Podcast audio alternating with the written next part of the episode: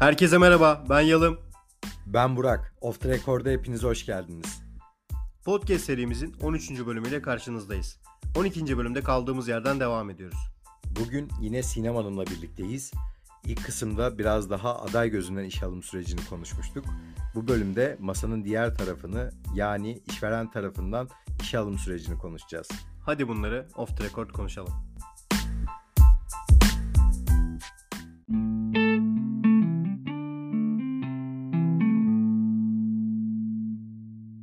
Biraz çalışan adaylarını konuştuk ama şirketlerden de rahatsız olduğumuz bazı konular var. Tabii. Özellikle iş ilanları. Ee, iş ilanları aynı kalıptan çıkmış gibi hep aynı cümleler. İşte analitik düşünen, takım çalışmasına yatkın gibi benzer cümleleri görüyoruz. Ya buradaki yetkinlikleri ben çok fazla samimi bulmuyorum. Siz burada ne düşünüyorsunuz? Gerçek yetkinlikler ne olmalı? Bu ilanlarda biz neyi görmeliyiz? İlk soruya verdiğiniz cevaba istinaden şunu da düşünüyorum. Tabii ki şirketten şirkete bu değişecek ama e, burada daha kilit beceriler olduğuna da inanıyorum ben. Evet. Çok kilit bir beceri var. Şimdi ondan bahsedeceğim size. Şimdi bir kere orada ne yazdığın hiçbir önemi yok. Çünkü başvuranlar da bunu önemsemiyorlar. Yani o işte takım çalışmasına uyumlu değildir. Bireysel çalışmayı çok daha seviyordur ama orada takım çalışmasına yatkın dediği halde başvurulmazlık yapmıyorlar. O yüzden böyle körler sağırlar birbirine ağırlar gibi bir durum söz konusu orada. Yani böyle artık klasik ilanları da ben çok yeterli ve doğru bulmuyorum. Klasik kariyer portalları da artık zaten işlevini neredeyse yitirmek üzere. Üzgünüm ki. Ya aslında değilim ama e, onlar adına üzgünüm diyeyim. Burada bence şöyle bir kriter her pozisyon için olmalı. ChatGPT'nin varlığından haberdar olmak. Bakın kullanmaktan bahsetmiyorum. Varlığından haberdar olmak. Şimdi ben mesela işte bazı yayınlarda ya da danışmanlık e, görüşmelerimde soruyorum ChatGPT kullanıyor musunuz işte OpenAI? O ne diyor şimdi? Açıyorum hemen ekranı paylaşıyorum. Bir soru yazıyorum. ChatGPT cevap veriyor. Arkasından bir tane daha yazıyor. Böyle bir şaşkınlık ifadesi. Yani şimdi ben çok teknolojiye kafası basan bir insan değilim. Biraz hani baby boomer olma yolunda da gidiyorum. 42 yaşıma bastım artık. Ama e, yani bu kadar basic bir şeyden haberdar olmamasını insanların çok mesela yadırgıyorum mesela. E, her beyaz yakanın e-mailini açtığında yanına açması gereken sekme. Yani neden bunu bu kadar abartarak söylüyorum? Kullanıyorsunuz bunu bilmiyorum bu arada. Arama motoru olarak kullanıyorum ben şu an açıkçası. evet. Yani doğru kullandığınızda müthiş bir şey gerçekten. Yani birkaç şöyle bir örnek vereyim. İşte yöneticinize bir meramınızı anlatmak için yazacağınız mailden tutun. İşte bir sunum hazırlayacağınız o sunumun alt e, sekmelerinden, o sunum içerisinde insanları etkilemek için kullanacağınız sloganlardan, işte bir eğitim verecekseniz onun için e, yapabileceğiniz uygulamadan tutun. Her şeyi içinde barındıran e, ve size gerçekten böyle sanki elinin ucunda bir e, gelişim koçu, mentor gibi kullanabileceğiniz, doğru kullanmayı bilirseniz. E, harika bir kaynak mesela.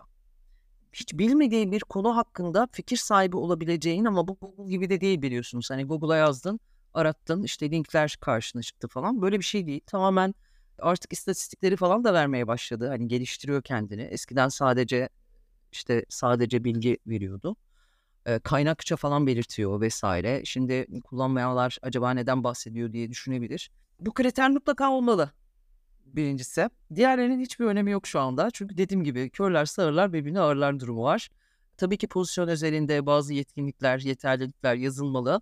Ama ben biraz daha iş ilanlarının daha yaratıcı yöntemlerle hazırlanması gerektiğini düşünüyorum. Bunlar özellikle LinkedIn'deki canlı yayınlar olabilir, işte video içerikler olabilir, hedef kitlenize bağlı olarak tabii e, bu kadar göz önünde bir e, ya da işte farklı bir şey yapıyorsanız çalışanlara bir değer vadenizin de olması gerekiyor haliyle. Yani ne göstereceksiniz? Hani karşısına çıkıp ilanı videoda okuyacaksanız zaten böyle bir şey yapmanıza gerek yok. E, İK'cıların çok fazla beceriye ihtiyacı var ama şu son yıllarda özellikle pazarlama bakış açısı, işveren markası açısından yaratıcı düşünme yani İK'da evet yani bir bir pazarlamacıda mesela yaratıcı düşünme çok önemlidir ama bence İK, İK'da da çok değerli hale gelmeye başladı. Özellikle çalışan deneyimi için daha iyi adayları çekebilmek için çünkü aday çekme ve elde tutma çok sıkıntılı bir halde şu anda. Özellikle pandemiden sonra işte teknolojik gelişmeler, uzaktan çalışma, gig ekonomisi falan gibi farklı birçok etken personel bulmayı zorlaştırdı. Yani artık böyle klasik bakış açısından kurtulsunlar diyorum. Ve ChatGPT'ye kriterler arasında mutlaka koysunlar diyorum. CGI teknolojisini kullanarak Boğaz Köprüsü'ne iş ilanı asılır mı sinema? E, Olabilir. Yani sadece ChatGPT değil bu arada. Yani diğer yapay zeka araçları da hani kendi alanıyla alakalı. e, En azından ilgili, e, öğrenmeye çabalayan. Bunu ben çok değerli buluyorum. Çünkü böyle bir şeyden haberdar olan ve kullanabilen insan gerçekten zihni açık, gelişime açık, potansiyeli olan insan. Mesela geçenlerde LinkedIn'de paylaştım. Bir tane müzisyen kızcağız var. Çok hani genç, çok tatlı bir kız. İsmini şu an hatırlayamadım maalesef. E, müzisyenlik yapıyor, beste yapıyor. Ama yapay zekayla kod yazarak falan da aynı zamanda yazılım becerilerini de geliştirmiş. Ne mezunu bilmiyorum ama. Artık yazılımcı olmak için hani illa bir yerden mezun olmak da gerekmiyor. Artık birçok şey için gerekmiyor az önce bahsettiğim gibi. Hı. E, Morse alfabesini içine yedirdiği besteler yapıyor mesela. Ya da konserinde kullanacağı arka görsel efektlerin tasarımını yapıyor yapay zekayla. Eee, yani bu çok ciddi güzel bir yetkinlik. Yani kendi işine teknolojiyi adapte edebilmek, bunu yaratıcılıkla birleştirmek falan. Eee, ne iş yaparsan yap. İstersen muhasebeci ol yani hiç fark etmez ki. Her zaman her işe yaratıcılık katabileceğin durumlar olabilir. Tabii ki belli standartları, yasal yönetmelikleri buna yapamazsın ama iş yapış şekline değer katabilirsin. O yüzden bu kriterin ben olmasını isterim. LinkedIn'de aslında şöyle bir özellik var. LinkedIn'de yetenekler başlığı altında kendi profilimize de eklediğimiz bazı özellikler var. Ve iş ilanlarında da aslında bu keywordleri yazıp arama yapabiliyoruz. Ee, özellikle ben şöyle düşünüyorum. Benim nişim ne? Hani ben hangi alanlarda iyiyim? Eğer bir ilan, bir pozisyon bakıyorsam gerçekten bu nişimi kullanabilir miyim?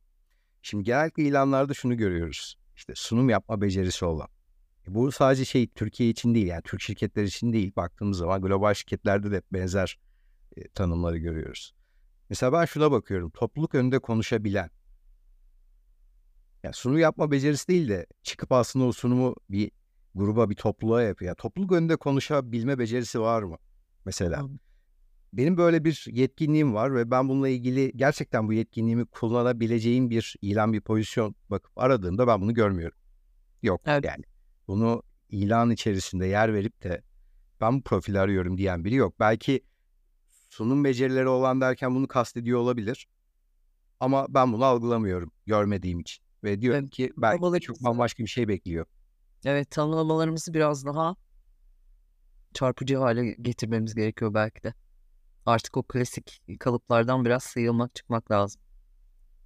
Kesinlikle. Bu arada şu da var. Mesela bir, bir bölümümüzde de satışla alakalı görüşmüştük. Orada da satışta yapay zekayı konuştuk.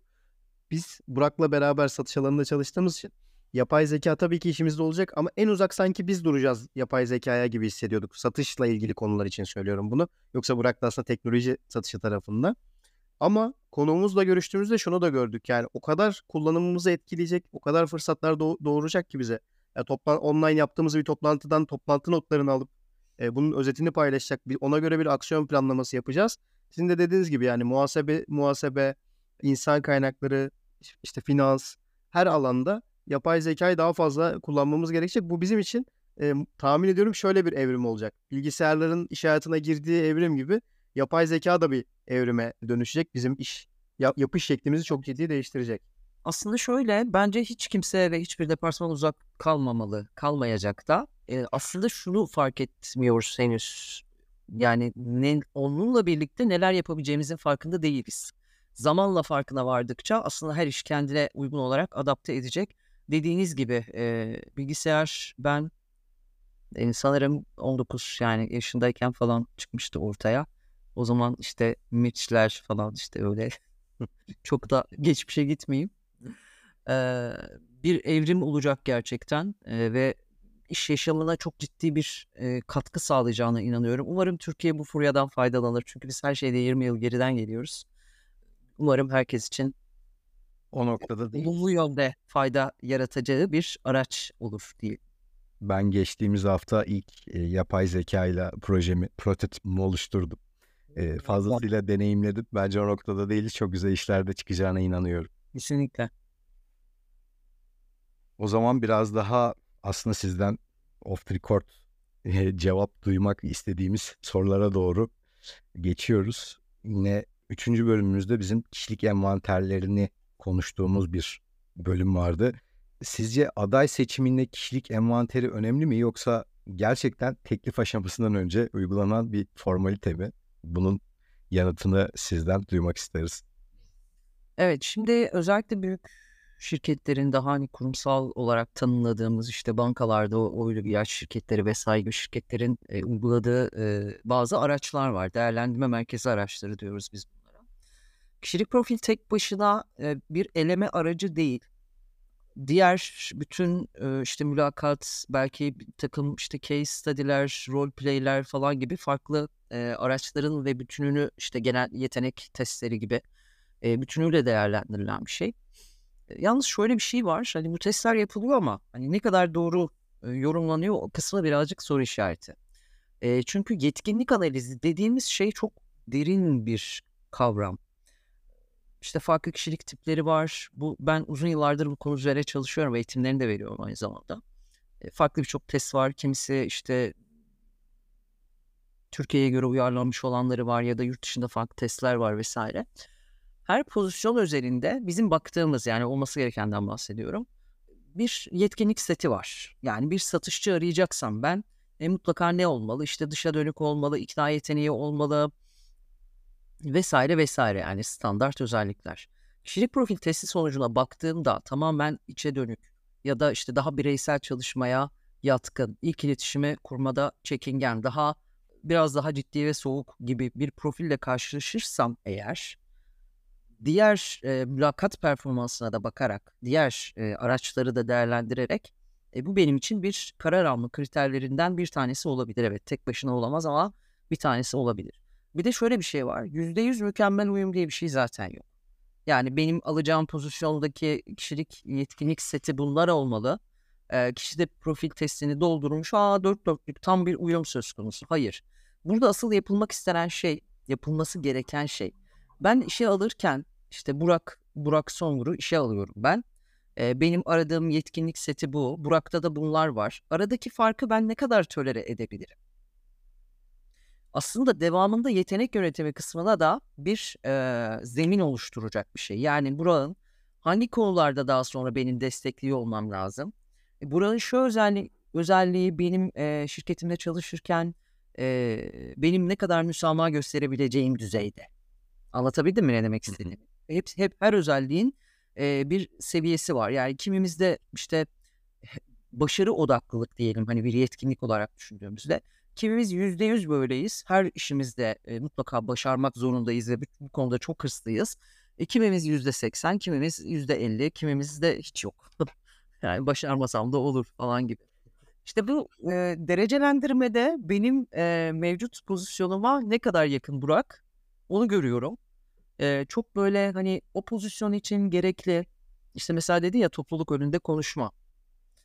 Eğer heyecanını yönetme konusunda sıkıntısı varsa işte kendini ifade etmeyle ilgili bazı problemleri varsa ve bu pozisyonda sürekli şehir şehir gezip eğitim vermeyi gerektiriyorsa falan gereklilikleri karşılama noktasındaki seviyeye bakıyorum ve dediğim gibi önemli olan şey e, tam olarak aradığımı bulmak değil. Yani ben bu adayda hangi konularda e, ne kadar tolerans gösterebilirim bu pozisyon için? Ne kadarı benim için yeterli? E tabi bunu e, ölçmek çok kolay bir şey değil. Çünkü sadece teste dayanarak bunu yapamazsınız. Yani gerçek hayatta bunu deneyimli, deneyimli olmanız gerekiyor o kişiyle birlikte. E, ama işte yetkinlik bazı mülakatlar, durumsal mülakatlar, role play'ler falan bunların hepsinde aynı şekilde biraz destekleyici bir şey aslında. Yani o testin sonucunda gördüğüm şeyle mülakattaki örtüşüyor mu mesela? Kendisini aynı şekilde yansıtıyor mu gibi bir e, değerlendirme söz konusu. Faydalı buluyorum. Kesinlikle yapılmalı. Mutlaka bu, bu araçlar kesinlikle kullanılmalı. E, doğru yorumlanmalı. E, ve bu anlamdaki eleme kriterleri de doğru tanımlanmalı. Çünkü bazen hani sadece kişilik testi olarak da değerlendirmediğimizde bazı teknik sınavlar var ki yani o pozisyonda direktör seviyesinde çalışan kişiyi e, soksanız o sınava o da geçemez. Yani o kadar hani zorlayıcı ve fazla şey yani ne derler e, eleme aracı gibi gerçekten geliyor insana. E, o yüzden bu tür araçları doğru kurgulamak çok önemli. E, bunu yaparken de işveren markasına zarar veriyor birçok şirket. Yani 7 tane, 8 tane test, 5 tane mülakat ya Allah aşkına ya ne yapıyorsun? Yani bir işe alım süreci bu kadar uzun sürmemeli. Bir kere zaten o süreçte adayı kaybediyorsun. Birçok adayını kaybediyorsun yani zamanla yazık. Ha tek görüşmeyle işe alın demiyorum elbette. Farklı araçları tabii ki kullanın ama süreci mümkün olduğu kadar hızlı tutmak lazım. Ee, çok fazla araç koyunca da araya bu süre haliyle uzuyor. Yani doğru kurgulanması gerekiyor. Aday deneyimi, çalışan deneyimi diyoruz ya. Aday deneyimini olumlu yönde etkileyecek. Onların tüm süreci yaşarken e, kendilerini değerli ve iyi hissedeceği bir şekilde tasarlamak gerekiyor. Ben gerçekten doğru ve objektif bir şekilde değerlendirildim. E, benim becerilerimin potansiyelini anlamaya yönelik araçlar kullanıldı. Mülakatlar bu yönde yapıldı. Tamamen beni anlamaya yönelik, beni tanımaya yönelik yapıldı. Ama olmadı önemli değil. Yani olmasa da önemli değil. Bu süreci deneyimlemek benim için çok büyük bir keyifti. Demesini sağlamak için, e, sağlamak adına o süreci kurgulamak gerekiyor aslında.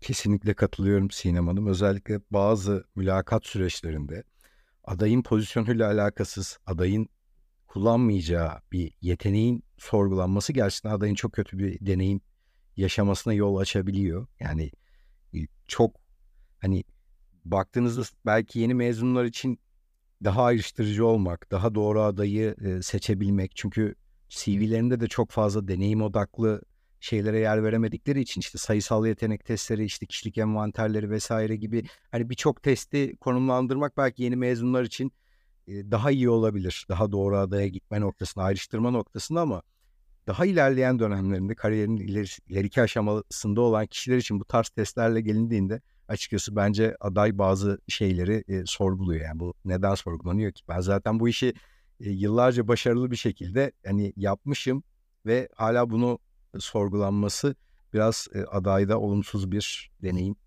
Evet. diye düşünüyorum. Ama orada şöyle bir şey de var. Mesela daha büyük kurumlar yapıyor ya bu değerlendirmeleri. Yani orada aday olan kişi bir yandan da orada çalışacağım diye her şey katlanıyor o süreç içerisinde. Evet. Kesinlikle. Yani bu eziyete girmeye değer mi bilmiyorum. Çünkü şöyle de bir gerçek var. Dışarıdan göründüğü gibi değil. Asla değil. Yani bu tabii spesifik örnek veremem burada da e, dışarıdan böyle mükemmel gözüken birçok şirketin içerisinde yani sanki öz ideal ne bileyim işte lojistik gibi böyle e, patron firmasında yaşanan şeyler yaşanabiliyor. E, o yüzden yani şirketin ismini aldanıp da e, bu yönde kendilerine o eziyeti yapmasınlar ya da bu kadar çok hırsla ben bu şirkette çalışacağım. Hani, tabii ki çok gözde gerçekten çalışan deneyimini önemseyen bu konuda çok ciddi çalışmalar olan şirketlerimiz de var. Ama tam e, tersi sadece görünürde öyle olan ama içeride çok başka şeylerin yaşandığı şirketler de var. E, iş seçimi, iş teklifini kabul etme süreci bambaşka bir yayın konusu belki. E, ama burada şey yapmasınlar ben onu öneriyorum. Hani çok da böyle görünene aldanmasınlar diye düşünüyorum. Bir de hani az önceki yine konuyla da irintili e, daha yaratıcı değerlendirme yöntemleri bulmamız gerekiyor artık ya. Yani sıkıldık hep aynı şeyler. E, yaratıcıdan kastım nedir? Mesela şey var hani yurt dışında da çok e, özellikle yeni mezun dediğiniz için bunu söylüyorum. Uygulanan bir yöntem var. Bir e, toplantı planlıyorsunuz ya da bir eğitim planlıyorsunuz ya da bir etkinlik, konferans, bir seminer bir şey yani birilerini bir araya getirdiğiniz bir şey. Ve orada e, birebir insanlarla etkileşim halinde olarak e, onları diğer insanların içerisinde gözlemleyerek yani herhangi bir sınava falan tabi tutmadan e, direkt sohbet ederek başkalarıyla iletişimini gözlemleyerek ondan sonra işte baş, arada sohbetlerde işte yani sohbet havasında kendini rahat hissettiği bir ortamda onu tanımaya çalışarak yapılan işe alım süreçleri de var mesela. E, bu ve benzeri başka yöntemlere artık geçmemiz gerekiyor. Yani bence yaratıcılıkta sınır tanımamalıyız yani. Böyle çok biz alışkanlıklarımıza e, tamam ispatlanmış bazı yöntemler var. Ben de bunların eğitimlerini veriyorum. Yani hani yetkinlik bazı mülakatta işte ne bileyim star tekniğiydi oydu buydu falan var. Ama hani biraz daha esnememiz, biraz alışkanlıklarımızdan e, kurtulmamız, daha yaratıcı, daha insanlara kendilerini iyi hissettirecek, aday deneyimi odaklı e, süreçler tasarlamamız gerekiyor bu noktada diye düşünüyorum. Bir de işin şöyle bir zorluğu da var tabii ki. Bütün bu mülakat süreçleri insanlar işlerinden bir şekilde bir bahaneyle izin alıp gittiği bir süreçlerde en azından pandemiden sonra uzaktan bağlantıyla başladı. Böyle olunca bahsettiğiniz büyük şirketlerdeki 4, 5, 7 seferle mülakat süreçleri o kadar zorluyor ki insanları. Evet. Mevcut işine de konsantre olamayıp bu süreçte de yıpranıyorlar. Markadan da soğuyorlar. Gerçekten çok zorlayıcı. E, yine yakın zamanda bir arkadaşım e, çalıştığı alan analitik bir alan olmamasına rağmen kurumsal bir firmada işe gireceği için bir analitik sınav yapmışlar ona. İşte genel yetenek testi gibi. Başarılı olamamış birkaç seferinde. E, şunu söylemişler. Yani biz seni çok beğendik. E, ama bunu prosedür olarak yapman gerekiyor. O yüzden birini bul ve yap. Bu arkadaşımın sınavını beraber çözmek durumunda kaldık. İlginç bak bunu birinin Evet. kısmını ilk defa ben de sizden duydum şu anda. Güzelmiş. Şimdi analitik bir iş olmayabilir kişinin yapacağı iş. Ama şöyle bir şey var. Şimdi o poz, e, girmiş olduğu pozisyon dışında e, o şirket içerisinde yaşadığı süreçte farklı seçenekleri ve alternatifleri olacağı için kişinin belli bir standardın üstünde çalışanları almak adına yapılan bir şey o. Yani belli bir analitik beceriye yani bizim hani bir duygusal zekamız var bir de analitik zekamız var ya. Duygusal zeka tarafı aslında kişilik testleriyle daha çok ölçülen bir şey. Analitik tarafta ora, ora- orası da yine analitik tarafta da ölçülüyor ama eee, yani muhakeme yeteneği, sebep sonuç ilişkisi, hızlı karar verebilme gibi becerileri eee, bu genel yetenek testleriyle yapıyorlar. Ve süreçlerinde şöyle bir tanımlama var. Genel yetenek testi eee, beyaz işte yak- ofis çalışanı olarak düşünelim. Hangi pozisyon olursun girmek zorundadır ve en az işte 60 puan almak zorundadır diye bir kuralları var ve bunu sistemlerine sonuçlarına entegre ederek iş alım sürecini devam ettirip onayını alıyorlar. Ee, bu konuda bir sıkıntı yok. Sadece kullandıkları test işte burada önemli. Nasıl bir e, araç kullanıyorlar? E, Gerçekten doğru bir ölçüm var mı? Buna bir bakmak lazım. Ee, ama birisi yapsın konusunu gerçekten ilgimi çekti şu anda. Duymamıştım hiç gelmedi bana. İlginç. Bu kadar zorlanmışlar demek ki şöyle düşünüyorum şimdi. Ee, Pozisyonu testi çözdüm. zorlanmışlar belki de ya da gerçekten e, adayı çok beğenmişler ki e, böyle bir hani off the record söylemişlerdir herhalde. Tabii Yani tabii, tabii ki. Ee, gerçekten çok zorlayıcı bir testti bu arada. Ee, daha önce yaptıklarıma kıyasla yani. O yüzden Ha, siz, siz yaptınız ben yaptım. Geçebildiniz mi? İçeri geçtim. Aha süper. Harika. Off record olarak söylüyorsun değil mi? Test- Tabii. Ama testten geçmemiz gerektiğinde Yalın Bey bence bu konuda ücretli danışmanlık verebiliriz. Bu, Bakın bu ilk değil de bir Sinem Hanım ya. Tabii bu, bu ilk değil bu arada. Arada böyle denk geldik şey. Şans oluyor. Aklınızda olsun lazım olursa. tabii ki.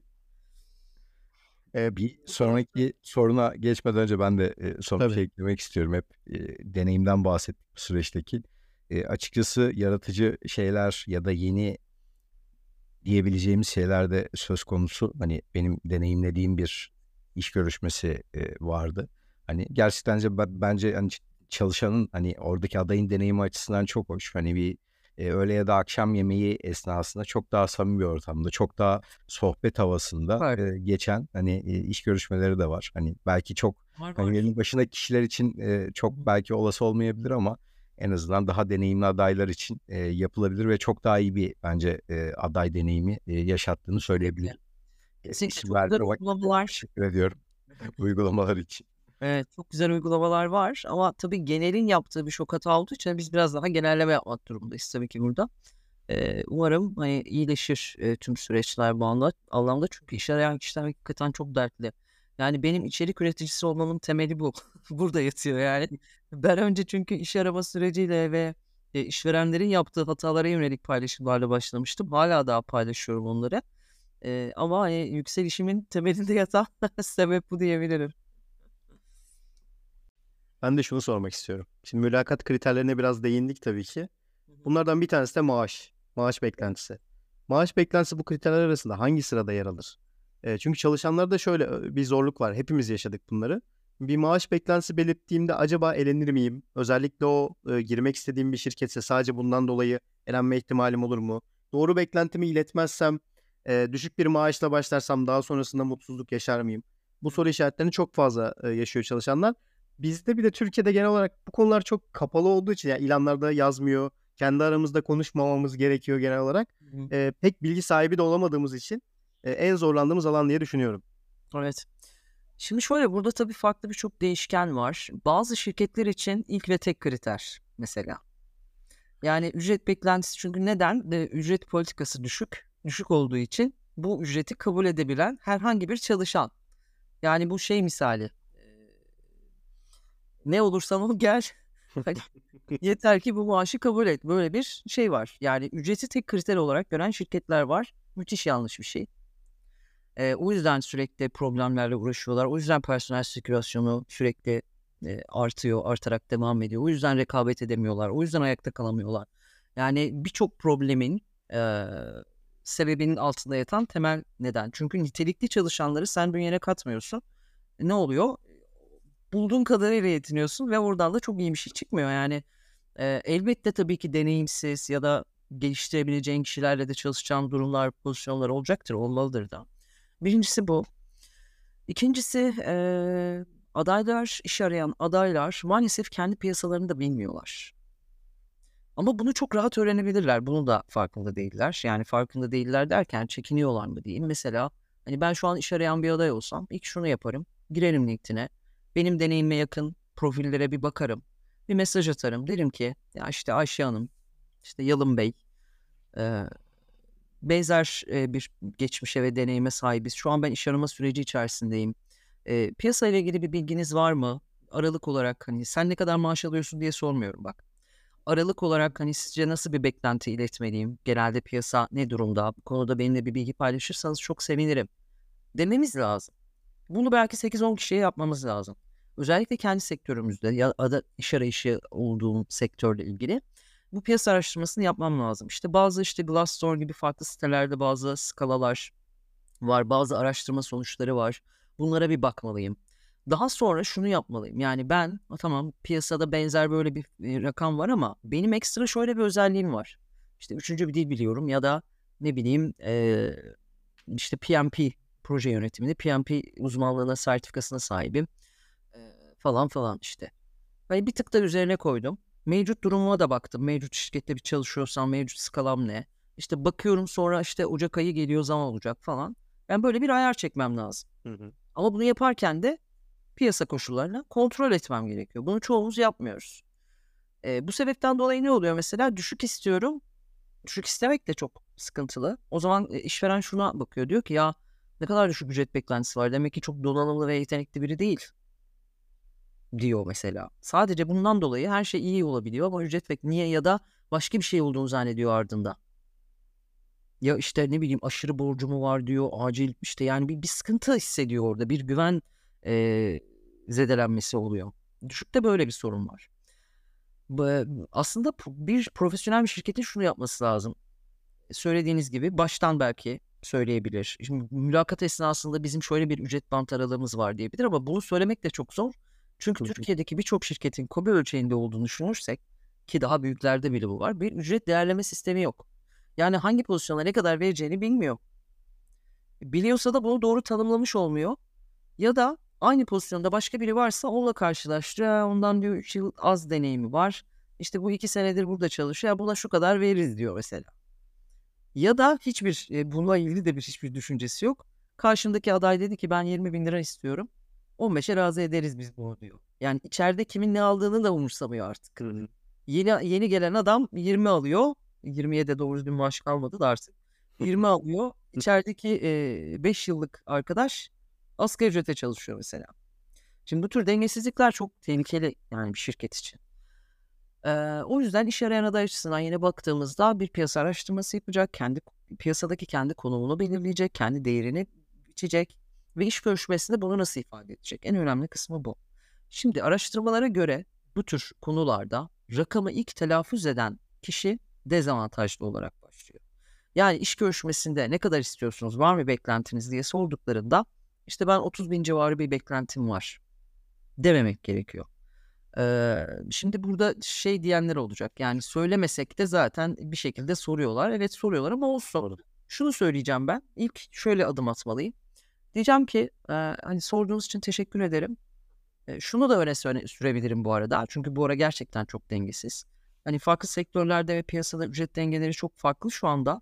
Ee, o yüzden hani siz paylaşırsanız benim için çok daha iyi olur. Hani bir şekilde ortak bir noktada buluşuruz. Bak bu solundaki cümle çok önemli. Hı hı. Ee, sonra diyelim ısrar etti. Kişi karşı taraf dedi ki hayır mutlaka biz sizden duymak istiyoruz. Burada da şunu söylemek lazım. Bir aralık vermek lazım. Ee, işte ben 20-25 bin civarında piyasada bildiğim kadarıyla bunu da eklemek lazım. Yani bilinçli olarak ben bu rakamı istiyorum. Ee, araştırmalarım doğrultusunda piyasada bildiğim kadarıyla işte benzer pozisyonlarda ve benim deneyimimdeki bir kişi e, 20 ile 30 bin arasında 10 bin biraz fazla fark oldu 5 diyelim 20 ile 25 arasında e, bir beklentim var. Ee, ama tabii ki teklif aşamasına geldiğimizde diğer detayları da birlikte değerlendirmek isterim. İşin tanımı, alacağım sorumluluklar bunları da ekleyerek ama söyleyeceğiz. Ee, yanaklar varsa onları da bir değerlendirmek isterim. Ee, süreç olumlu ilerlerse teklifinizi iletirseniz ortak bir noktada buluşabileceğimizi düşünüyorum. Burada ben ne yaptım? Hem piyasayı bildiğimi söyledim. Hem kendi değerimi ölç biçtim. Hem dedim ki yani buna takılmayın siz. Siz bir teklifle hele bir gelin. Yani beni bundan dolayı elemeyin. Bir gelin bir konuşuruz. Yani hallederiz ya bir şekilde anlaşırız demeye getirdim aslında. Ee, bunu dedim soru yok. Yani bunu belki bazıları yanlış yorumlayacaktır. Hani niye böyle anlaşma yolunda. Ama gelsin bir gelsin hele bir. Teklif bir gelsin. Geldi. Ben teklifi geldiği haliyle kabul etmek zorunda değilim ki. Bak çoğu da bu hatayı yapıyor. Geliyor ben bu teklifi kabul etmiyorum. Hayır arkadaşım revize iste. Çok istiyorlarsa seni zaten. Hani çok arada müthiş bir fark yoksa. Hani 3-5 bin liralık bir şeyse. E, revize iste. Sebeplerini söyle. Hani ben de ki mesela işte son ayrıldığım şirketin altında kalıyor. Ya da işte Ocak'ta zaten zam olacak. E, bunu işte mesela revize isterken de ne kadar istediğini de söyle ama yani e, işte bir %10 daha bir artış yapabilirseniz, bir revize yapabilirseniz ben çok daha motive ve e, keyifli bir şekilde bir başlangıç yapacağım. Sizinle çalışmayı çok istiyorum. Sizden ricam bir tekrar bir gözden geçirebilirseniz çok mutlu olurum. Aynen bu ses tonu, bu, bu yaklaşımla revize isteyecek. Ha, gelmiyorsa sonra bakacağım. Dediler ki revize yapmıyoruz. Bir değerlendireceğim. E, iş teklifinde farklı kabul etmek adına çok farklı e, değişkenler var. İşin tanımı, pozisyonun title'ı, lokasyonu, ulaşımı, bıdı bıdısı, usulsu. Genel çerçevede eğer tolere edebileceğim, benim ihtiyaçlarımı karşılayabilecek düzeydeyse ya da farklı etkenlere de bakacağım. İşte en yakın zaman ne zaman mesela maaş zam zamanı falan gibi böyle bir değerlendirme yapacağım. Ee, bir de şey de bu hani hazır konu açılmışken onu da söyleyeyim. Benim bir beklentim yok. Sizin skalanıza uyarım falan asla yapılmaması gereken bir şey. Bir iş arayan tarafından. Ne kadar niteliksiz olursa olsun, ne kadar deneyimsiz olursa olsun. Çünkü eğer siz kendinize bir değer biçmezseniz karşı tarafın size değer biçmesini, daha doğrusu bir değer biçmesini herhangi bir değer biçmez. Yani asgari ücret ya da verebileceğinin en altındaki rakamı teklif eder. O yüzden piyasadan haberdar olacağız. De, yeni mezunsak dahi az önce anlattığım şey geçerdi. Yeni mezunsak dahi, hiç deneyimiz yoksa dahi az önce anlattığım o tüm süreç işte nasıl anlatacağız araştırması usulsu geçerli. Mutlaka bir rakam verelim. Asla karşı tarafa topu atmayalım. Siz ne verirseniz ona kabulüm demeyelim ee, diyebilirim bu konuyla ilgili soruya cevabım bu şekilde olabilir. Bence çok önemli bir konuyu çok güzel özetlediniz ya. Çok teşekkür ediyorum. Rica ederim ne demek. Teşekkür ederiz Sinem Hanım yanıtınız için. Gerçekten çok merak edilen e, dinleyicilerimizden de bu konuda bazı sorular geliyor özellikle. Çok zorlandıkları bir alan diyebiliriz bu taraf Evet. için. Özellikle son tavsiyeniz bence çok kıymetli ve değerli. Önce kendimize bir e, değer biçmemiz gerekiyor. Evet. Ben başka bir soruyla devam edeceğim. Muhtemelen bu son sorumuz olacak aynı zamanda. E, Şimdi bazı ilanlar açılıyor ve aslında pozisyona gelecek kişiler belli. Bazen de özellikle hayalet ilan diye tabir edilen ilanlar var. Yani aslında bir headcount yok ortada alınmış ama bir ilan çıkılıyor. Bu tarz ilanlarla ilgili ne düşünüyorsunuz? Özellikle aday deneyimi tarafında çok bence olumsuz deneyimler yaratıyor. Yani çalışan markası açısında da bence kurumu çok ciddi zedeleyen e, deneyimler yaşatabiliyor bu tarz e, ilanlar. Bunlarla ilgili ne düşünüyorsunuz? Evet, kesinlikle güven sarsıcı bir durum bir şirket için. Ancak bazen arkasında farklı nedenler olabiliyor. Mesela bunlardan biri departmanın sirkülasyonu çok yüksek oluyor mesela. Ee, ve sürekli ilanı aktifte tutuyorlar. Ya da ara ara açıp kapatıyorlar. Niye? Çünkü sürekli ihtiyaçları oluyor. Ee, ya da işte yeni bir yatırım yapacaklar. Henüz netleşmiş bir şey yok. Ya da yani baş, gerçekten var olmayan bir pozisyon içinde gerçekten açılabiliyor. Hani birinin alınacağı kesinlik olanlar olabilir. Ama o biraz daha düşük bir oran olarak ben hani, değerlendiriyorum. Ee, daha çok sirkülasyonu yüksek departmanlar için oluyor. Bazen dostlar dost meclisinde görsün bizden dolayı olabiliyor. Rakiplere e, bir şeyler e, ispatlamak, göstermek için stratejik olarak açılmış ilanlar olabiliyor. Farklı bölgeler, işte bakın biz burada da varız ne bileyim gibi. Belki bunlar çok ince nüanslar ama olabiliyor. Ee, çok doğru bulmuyorum elbette. Çünkü ben zaten her zaman e, çalışandan yana demeyeyim de her iki tarafın e, olumlu deneyim yaşamasından yana olan bir insanım. Ve içeriklerimi de mesela hep bu yönde yapıyorum. Gerçi beni daha çok böyle çalışandan yanaymışım gibi e, düşünüyor insanlar ama halbuki öyle değil. Ben hakkaniyetten yanayım. Yani sen çalışan olarak yaptığın bir yanlış varsa o da yanlış. Yanlış yanlıştır yani. Ona göresi buna göresi yok. Yani hani işçiler kardeştir. Onlar her zaman haklıdır falan modunda değilim. Yani kimse olmamalı bence. Çünkü hani ne dedik az önce de hayatta her şey zıttıyla birlikte var. İyi işveren var, kötü işveren var. İyi çalışan var, kötü çalışan var. Ee, gibi. O yüzden böyle olay ve durum üzerinde değerlendirme yapmak lazım. Ee, data toplamak için yapılanlar var. Mesela bir çağrı merkezi dataya ihtiyacı var. Çıkıyor, ilan çıkıyor. Yani bu arkasında e, çok fazla farklı neden yatabilir. Ee, ama bunu hani çok da dert etmemek lazım. Hani değil mi? Yine değiştiremeyeceğimiz şeylerden biri. Hani başvuruyoruz. Tamam davet ederlerse gideriz. Uyarsa görüşürüz. Ya ben biraz şeyim galiba böyle. Çok gamsız görünüyorum. Şey- yani çünkü hakikaten öyle ama şimdi ben bütün zihnimi ve eforumu bunlara sarf edersem yani nasıl nasıl ilerleyeceğim? Nasıl bir şeyleri başaracağım?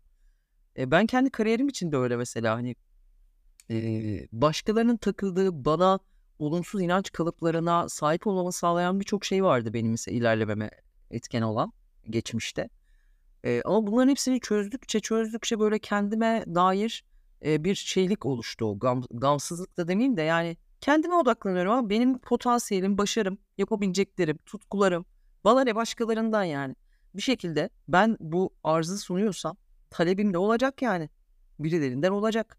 Ha, bu arzı ne kadar nitelikli sunabilirsem o kadar iyi benim için. Ya bu bambaşka bir konu yani. Onun üzerine ayrıca belki yine bir sohbet ederiz.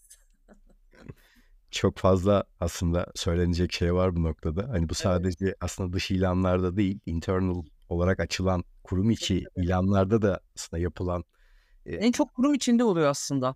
evet, Evet. İç ilanlarda oluyor en çok o söylediğiniz. Maalesef oluyor. Halbuki çok güzel tanımlanmış terfi süreçleri vardır eminim. İşte şu kadar e, şu kişiler işte ya da pozisyondakiler mutlaka dahil edilecek. Şu sınavlardan, mülakatlardan geçecek.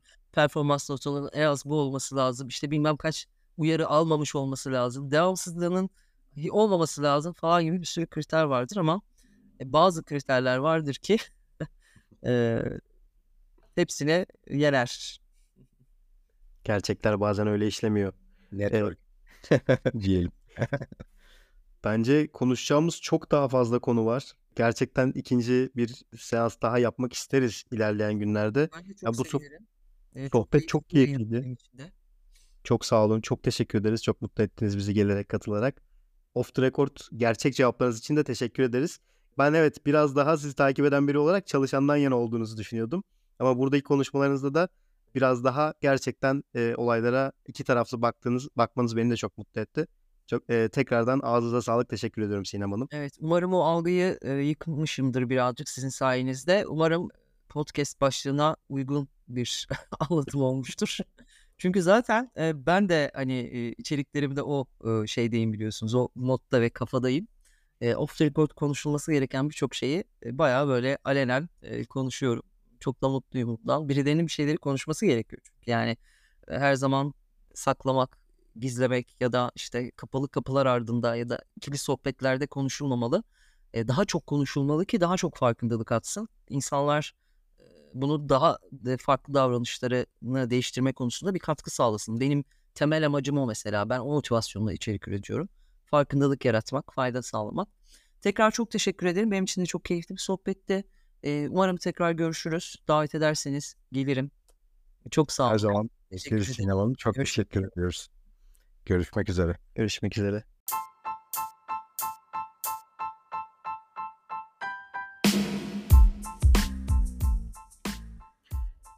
Sinem Hanım'la birlikte çok samimi, her şeyi tüm açıklığıyla konuştuğumuz iki bölümü geride bıraktık. Umarım sizler de bizim kadar keyif almışsınızdır. İşe alım sürecine dair konuşulmayan birçok konuyu keyifli bir sohbet eşliğinde konuşma fırsatı bulduk. Sizler de soru ve önerilerinizi bizle paylaşabilirsiniz. Bizi sosyal medya hesaplarımızdan Spotify ve Apple Podcast'ten takip etmeyi unutmayın. Pazartesi sendromsuz bir hafta geçirmeniz dileğiyle. Bir sonraki bölümde görüşmek üzere. Hoşçakalın.